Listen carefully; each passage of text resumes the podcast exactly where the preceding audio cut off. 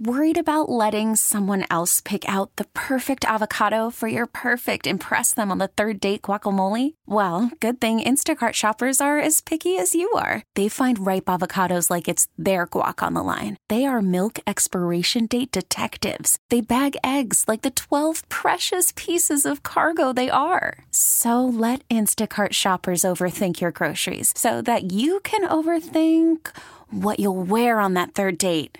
Download the Instacart app to get free delivery on your first three orders while supplies last. Minimum $10 per order, additional term supply. What's driving the conversation in California today? Every weekday at this time, we explore a topic that's making news in our state. This is the state of California. Good afternoon. This is the state of California. Doug Sovern is away today. Sacramento's mayor has announced that he will not be seeking another term, capping three terms leading to the state's capital city of Sacramento. Meanwhile, the governor's office has announced that Mayor Darrell Steinberg has been picked to head a new group tasked with transforming San Quentin Prison into a rehabilitation center. For more on this, we are joined live today on the KCBS RingCentral Newsline by Sacramento's Mayor Darrell Steinberg. Thank you so much uh, for joining us today. Uh, let's start off asking how you're feeling about the the change that's coming for you.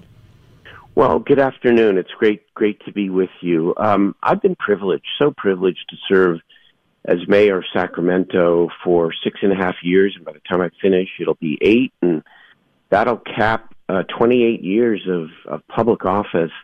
And I just think there's a season for everything um, and a time to um, consider doing some other things. Um, being a mayor of a of a major California city, all my fellow mayoral colleagues can attest, uh, especially in in this era. Um, it, it takes everything. Um, it's been a wonderful experience, continues to be. My city is just, uh, despite the challenges, is uh, an up and coming city in California and the country. Sacramento's changing, but it um, I think eight years is a good long time uh, to be a, a mayor of a, a major city, and I just um, I just think there might be other things to do in life. So, it, as I said yesterday, it's a happy decision, um, and I still have a year and a half, and I'm going to do everything I can to to make sure that Sacramento um, continues to be this growing, thriving city. That people saw Sacramento during the Kings' great playoff run, um, and it was a tremendous national spotlight, and it, it's still a place that's uh, affordable, and now it's becoming dynamic and in so many ways, uh, and so it's a good time. I'm laying a foundation and uh, then we'll let somebody take it from there. Okay, so before we get to your new role, um, recommending changes at San Quentin, I recently ran into you outside uh, yes. Golden One Center. Uh, with the Warriors were playing the Kings on the road. How proud? I mean, 28 years of service, and you've seen that area change downtown in Sacramento. How proud are you of that area now? That space is really amazing. I'm incredibly proud uh, because Sacramento is transforming. It's really been about 15 years. It's transforming from a traditional capital city uh, with a base of employment that's state government to a much more cosmopolitan city. We're attracting so much more uh, diversity in terms of our economic base. And it's becoming the downtown, especially the center of art, culture, entertainment. We've got this great food scene. And then the Golden One Center, uh, which, you know, I had a real part in when I was Senate pro tem. it, it is an incredible source of pride.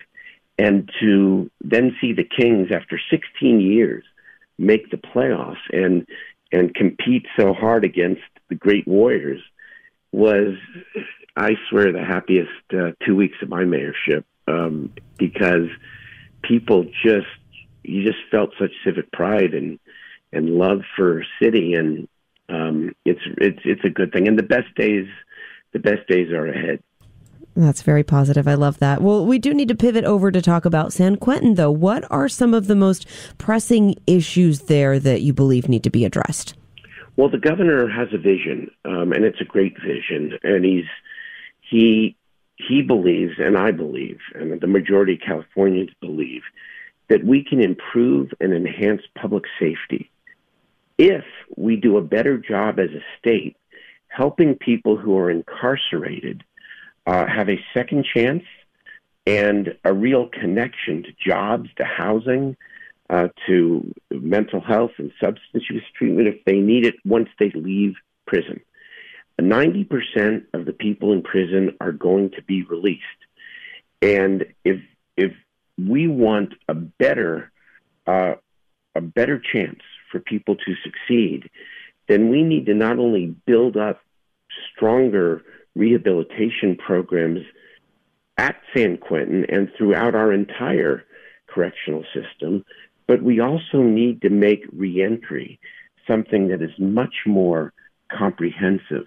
You know, the old idea that somebody leaves prison and they get a you know a bus ticket and two hundred dollars, it it they're, they're, the the state prison system has done a better job of providing more services than ever before, but it's still an old system.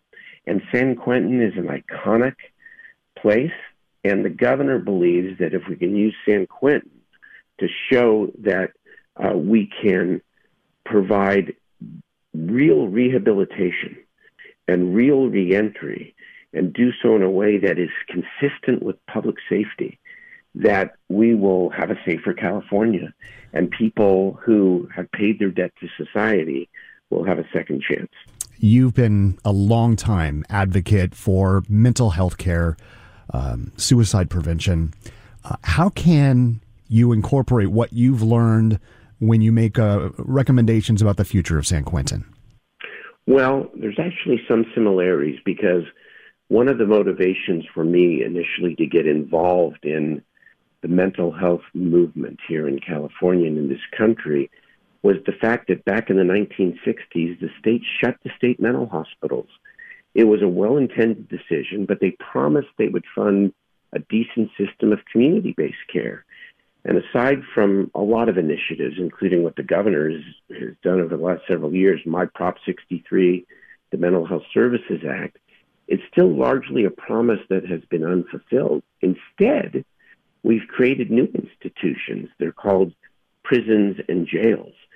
And so the relationship between that chapter of California history and what the governor and uh, all of us are seeking to do uh, today in 2023 is actually very, very close and very profound.